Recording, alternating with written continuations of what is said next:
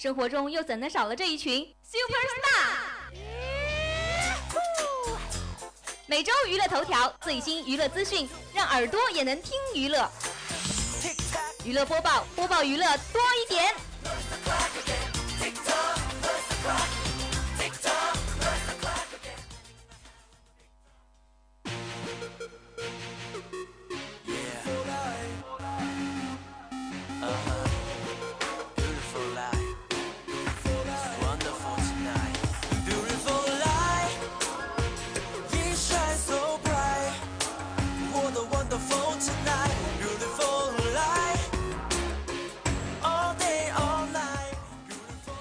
好的，北京时间的十九点整，这里依旧是调频九五二浙江师范大学校园之声的电波，感谢各位在每周四晚上准时收听娱乐播报。娱乐播报，播报娱乐多一点，没错，嗯，我是巧化了是吗？大家好，我是你们的老朋友品辉。那么今天的娱乐播报可以说是一个老鲜肉和小鲜肉轮番登场的一个舞台。是的，我是小鲜肉。好吧，我是老鲜肉。你好意思吗？让学长卖个萌嘛。但是今天的这个新闻啊，真的是关于这个鲜肉的。嗯，像我们在娱乐新鲜事里面有讲到，最近左耳不是很红嘛？是。里面像欧豪啊、杨洋啊，都是小鲜肉啊。的确啊，他们真的是正当红的小鲜肉。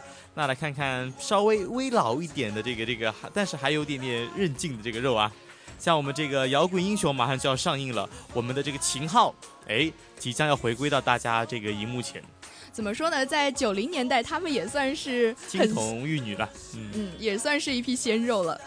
那么在另外一条，我们湖南卫视最近上呃上演了一个新的综艺节目啊，好好学吧，里面也是有一群小鲜肉了。听说还蛮多的，有七个是吗？他们是要召唤神龙的节奏喽。我觉得颜值还蛮高的耶。嗯，既然陈作觉得颜值高，肯定值得一看。再来，我们看看这个 Big Bang，Big Bang 马上就要回来了，已经回来了。嗯，好像大家身边的这个女粉丝们都已经有点歇斯底里了。我今天在朋友圈里面稍稍的预告了一下，下面就有一串的评论啊。是，然后再看我们这个算是这个僵尸级的这个二十八季的辛普森一家，他要继续续订，然后呢将持续书写他的最长播放记录。没错，而且在我们今天的一周硬指标里面，我们要迎来的是一位最小的鲜肉，我们英国的小公主夏洛特。对，还真的是刚出生的，对不对？精彩节目尽在本期的娱乐播报。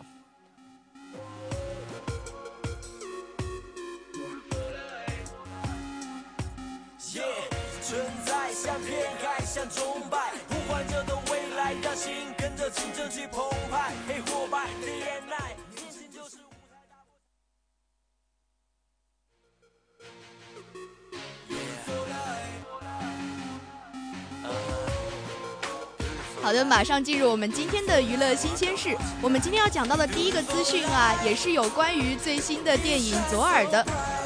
《左耳》里面的男主角欧豪自认为依然就有校草的魅力。同时呢，也称赞杨洋的颜值非常的高啊。是的，其实导演他们这部电影的话，其实是当年的小鲜肉，现在已经是中年发福大叔了，对不对？苏有朋导演的这部《左耳》呢，已经目前票房已经超过四亿，是近期的我们票房黑马。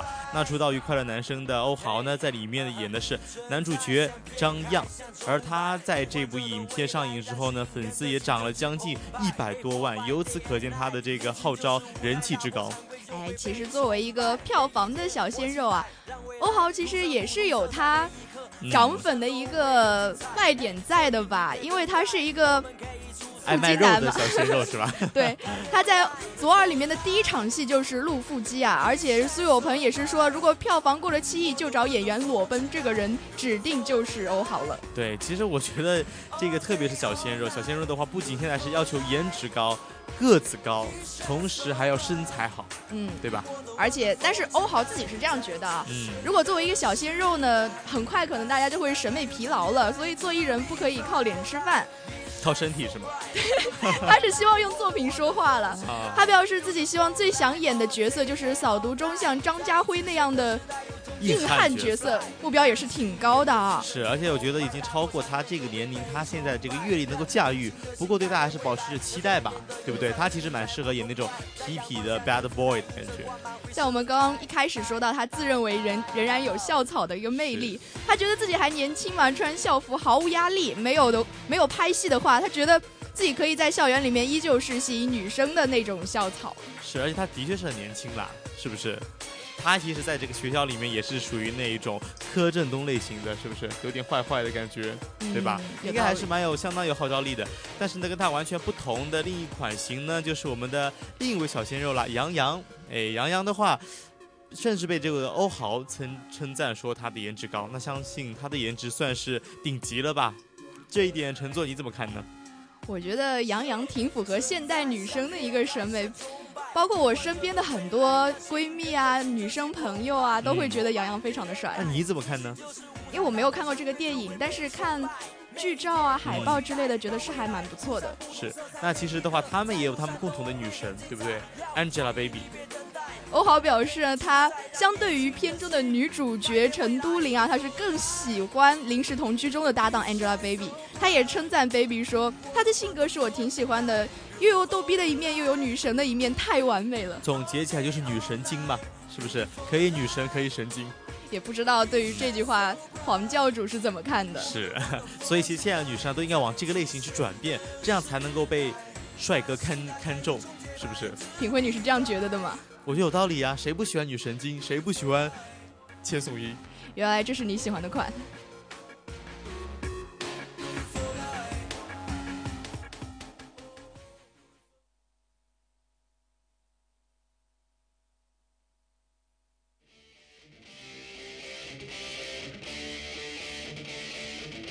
好的，随着这个音乐的切换，马上我们进入第二条资讯。第二条资讯的话，跟我们听到的这首歌也有关系，摇滚，没错，就是摇滚。那这个摇滚为题材的电影马上就要上映了，来给大家展现九零年代的青摇滚人的青春。哎，这部影片是由新锐导演谭华来导演的，然后。看点很大的一个地方就是，他们是由新婚的小夫妇伊能静和秦昊啊，一个是担任了制作人，一个是挑大梁主演了中国的这部，号称是首部的摇滚青春片《摇滚英雄》吧。好。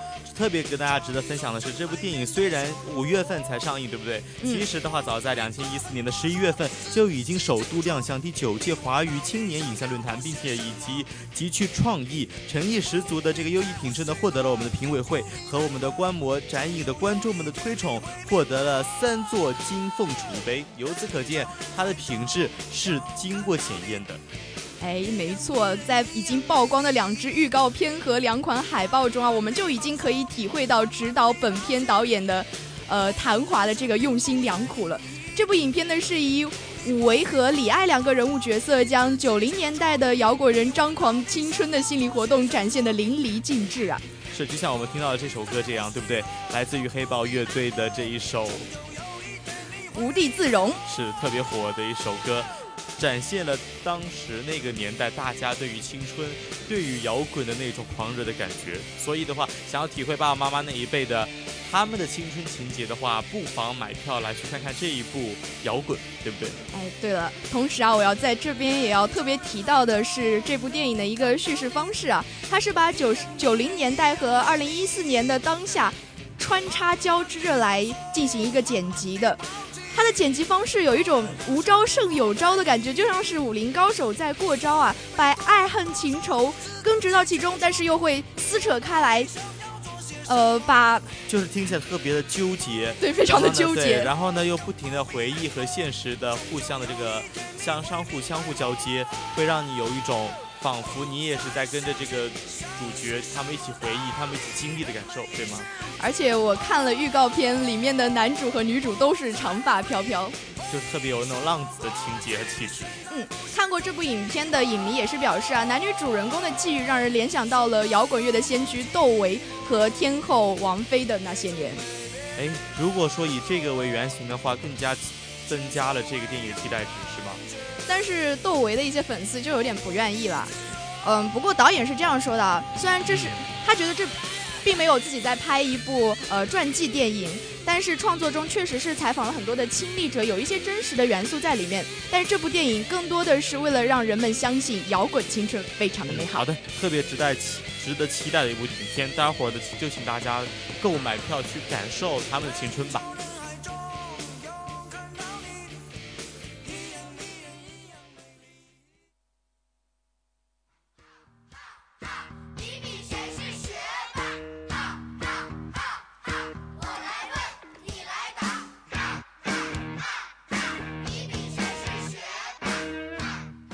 我们的曲风也是换得非常的快啊！马上进入我们今天的第三条资讯：金志文操刀学霸主题曲《少年集体献唱》。哎，说起这个这个类型节目啊，好好学霸，简称学霸，对不对？嗯。这个综艺节目其实已经听到这个名字就让我眼前一亮了，因为现在大家如果有看电视剧的话，无非就是唱歌竞技类比赛，无非就是真人秀旅游节目。哎，没错。突然之间有一。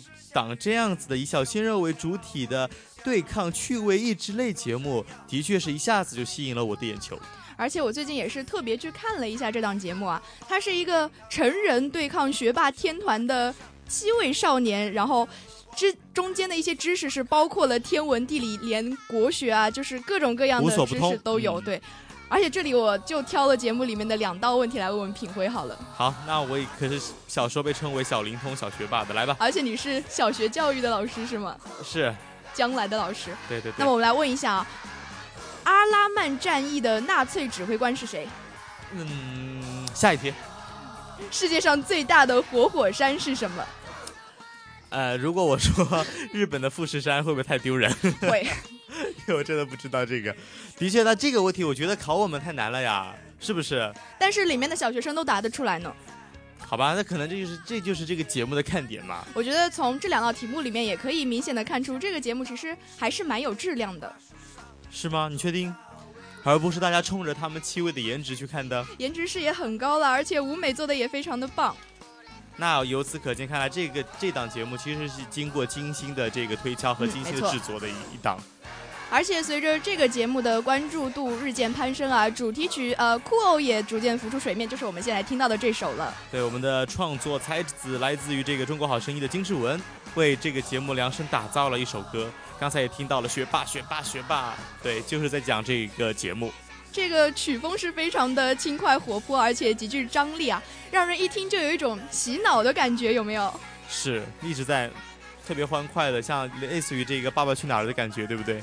嗯，那么大家就再感受一下吧。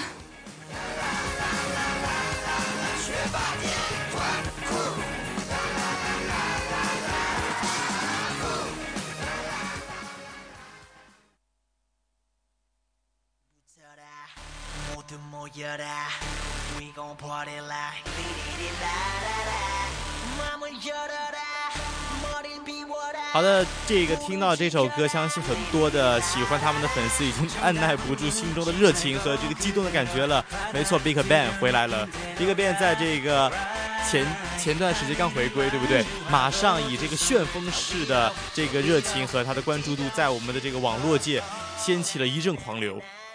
没错了，在五月一号啊，有关 Big Bang 回归的单词就已经占据了中国最大的 SNS 微博的实时热搜榜。其中呢，搜索量最多的单词是 Big Bang，超过八亿人次的搜索。接下来是 Loser，有三两千三百万人的搜索，Baby 是有一千四百万次的搜搜索。我终于可以理解中国的女生为什么这么喜欢上网，她们上网去干嘛了？不仅在中国，在韩国也是非常的火啊！真是对啊，我其实，在讲念这个新闻的时候，心中充满着赤裸裸的妒忌，是吧？一个回归竟然能够造成这么大的一个轰动性的效应，而且他们五月一号到现在也就出了两首歌嘛，是，但是。公开了五天，依然是排在了第一位。对，像以这个以五月五号上午为准的这个 loser，在这个九个时段排行榜均保持第一位，而这个的呃这个北北北北对，在这个八个时段的仍仍然保持着第二位的水准。那么在五月三号的 SBS 人气歌谣中呢，loser 和北北也是同时的进行了一个回归的初舞啊，两首连唱依然。展现了王者回归无与伦比的魅力，但是我在这边要说一下，我本来是想把这两歌、这两首歌作为一个背景音乐嘛，但是它的 MP3 版好像还没有出来，就不能在网上的形式给大家见面，还没有出来，对不对？没有办法下载到，所以就只能放了这首 Fantastic Baby。对，什么叫做吊足了大家的胃口？是不是没错？所以的话，听着这个音乐，大家还不抓紧时间想去了解他的朋友们，赶快去我们的网上搜他们的最新的两款 MV，相信肯定是特别火辣、特别刺激你们的眼球的。哎，那么另外一方面啊，在接受 MC 采访的时候，Top 也是表示，从五月至八月，BigBang 将在每月的一号公开一首以上的新曲啊。哇塞，这个动态相信非常大，并且在嗯嗯，并且在九月一号将要发表专辑。Made。除此之外呢，一直到二零一六年，BigBang 也是将会在亚洲、美洲以及其他地方进行一个世界的巡演。其实也是在间接的宣传着他们这个韩国的流行文化，是不是？他其实，我觉得 BigBang 是中那个韩国特别成功的推出来的一个偶像组合。嗯，没错。而且不仅在演艺圈这个方面有一个非常大的影响力，他们的重新的回归也是给公司带来了非常大的收益啊。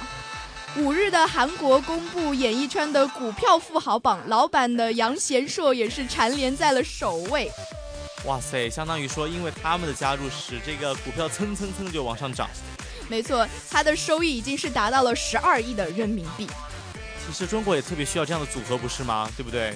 中国，请不要再制造一些没有质量的所谓的偶像组合了，来一点真才实学，让我们也感受一下中国的 Big Bang。我们可以把品会推出去。那肯定是独图独推的，怎么可以组合呢？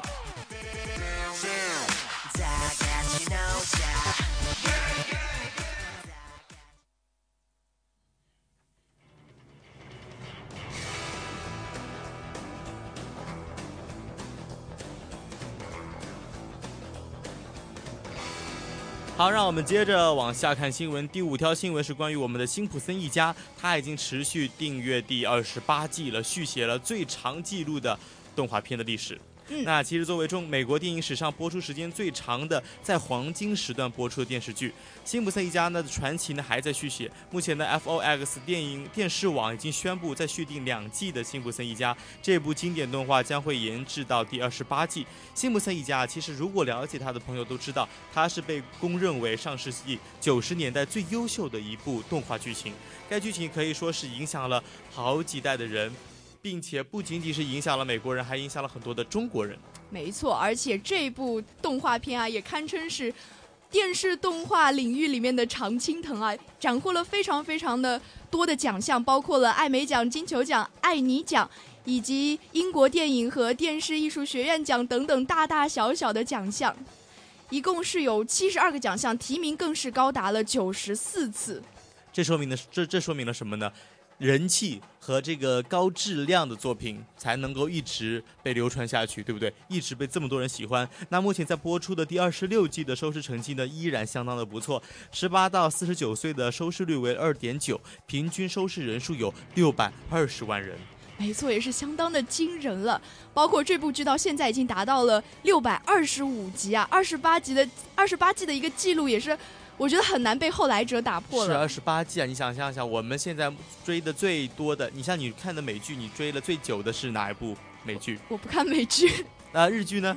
日剧也不看。好了，国产中国剧。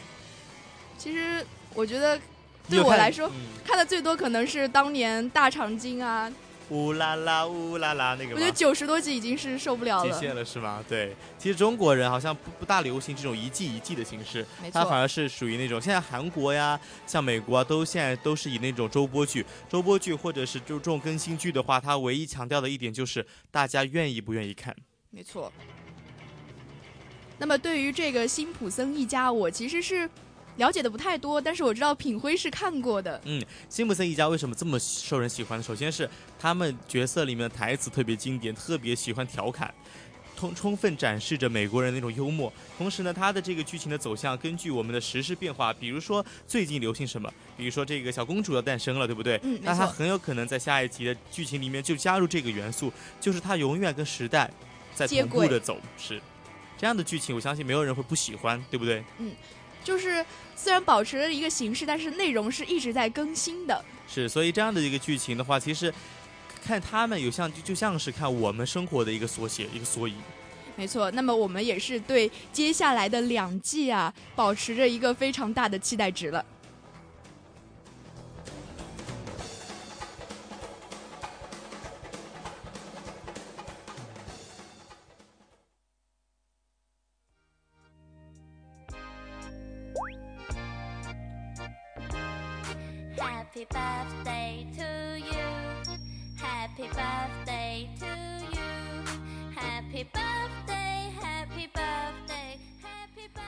为什么突然在这里出现了一首 Happy Birthday 呢？是谁的生日吗？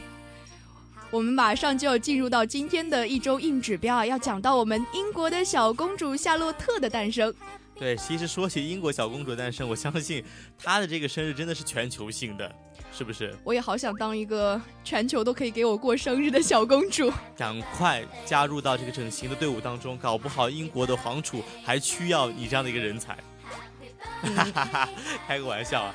其实这个小公主她的这个事件，她的这个影响力，发现我发现是相当大的。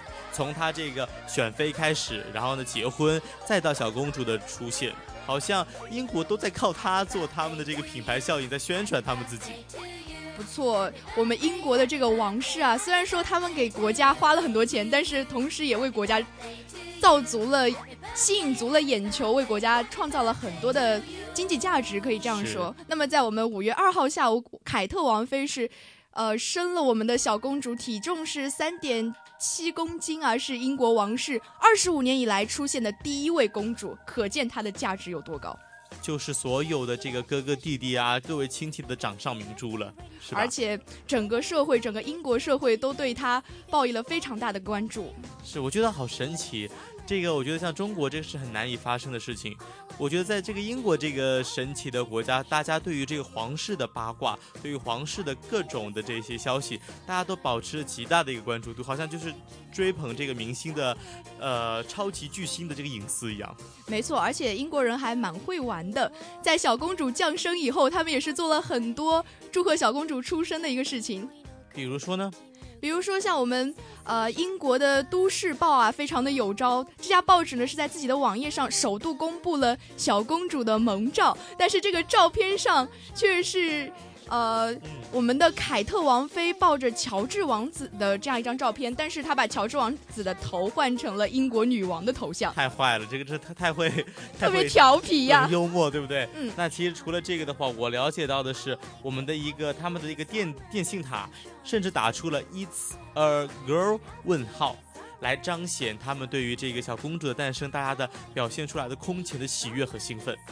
还有就是我们的英国《每日电讯报》啊，也是对凯特王妃生二胎进行了一个开了一个直播页，就是从小公主出生以后就已经开始计算小公主小公主从出生到来到人世间的这样一个时间了。看 小公主诞生，你比我们都要兴奋。真的呀，全球全国都在关注着她。对，其实我觉得我作为一个男生，我从。其他的角度来出发，我倒是觉得好像大家这个空前的热情跟这个经济利益啊，跟这个宣传这个国家文化倒是有点关系。嗯，我觉得，呃，包括像我们的 BBS 的零售专家也是做了一个估计啊，他说是小公主的一生可以带来十亿英镑的一个商机，最初的八百万英镑零售额已经是在出生的数日内已经达标了。你想想看，它应该能，如果是我们，我们会做哪些方面的宣传和哪些零售品的用用用用处呢？我觉得小公主出生吧，她的名字，她出生时候的性别，在博彩业就可以掀起一个很大的风潮。对，首先是这个消息就能够引，就能够带来很大的经济效益。同时的话，我觉得它可以把小公主啊这些照片呐做成一些纪念品，对不对？是周边商品。哇塞，从小。童心啊，是不是？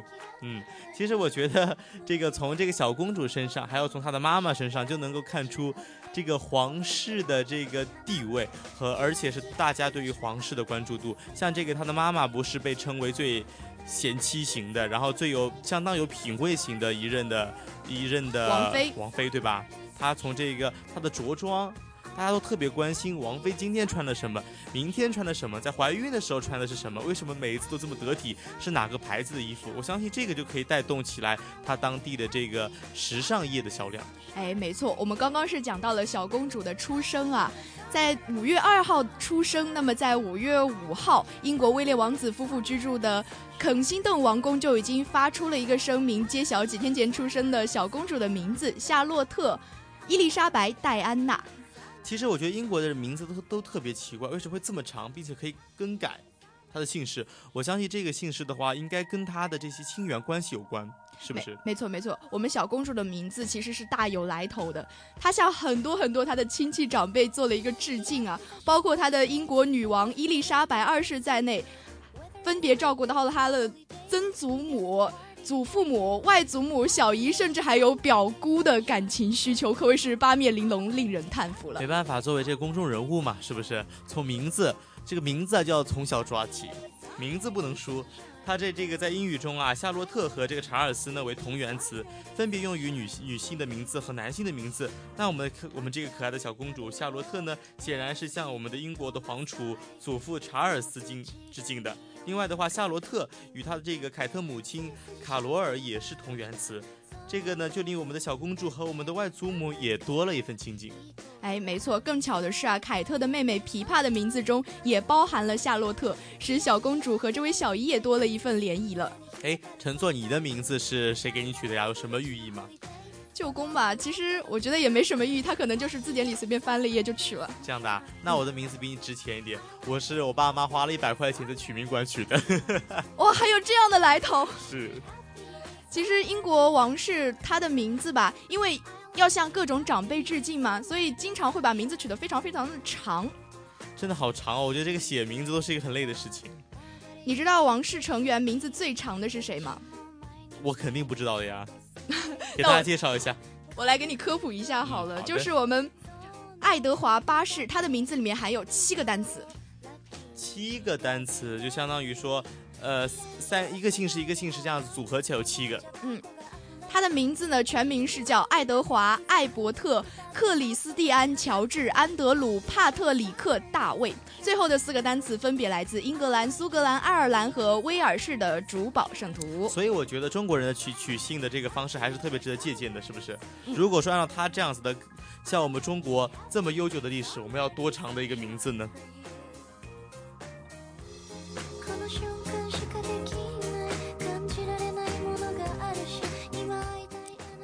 好了，今天在节目中也是跟大家聊到了非常多啊。首先呢，是在娱乐新鲜事里面讲到了欧豪自认为校草有校草魅力，在杨洋颜值很高。是的，还有特别提到的这个电影《摇滚英雄》马上就要上映，以及我们这个金志文操刀的学霸的这个主题曲，让大家感受到一档全新的我们的这个综艺节目《少年小鲜肉》的魅力。另外呢，我们还提到了。韩男团 BigBang 的回归，以及我们辛普森一家续订第二十八季，嗯，还给大家介绍了一下最近最最当红的小鲜肉，小小鲜肉，我们的英国小公主夏洛特了。是。那么今天的娱乐播报到这里就结束了，我是陈作，嘿，我是品辉，我们下期再见，拜拜。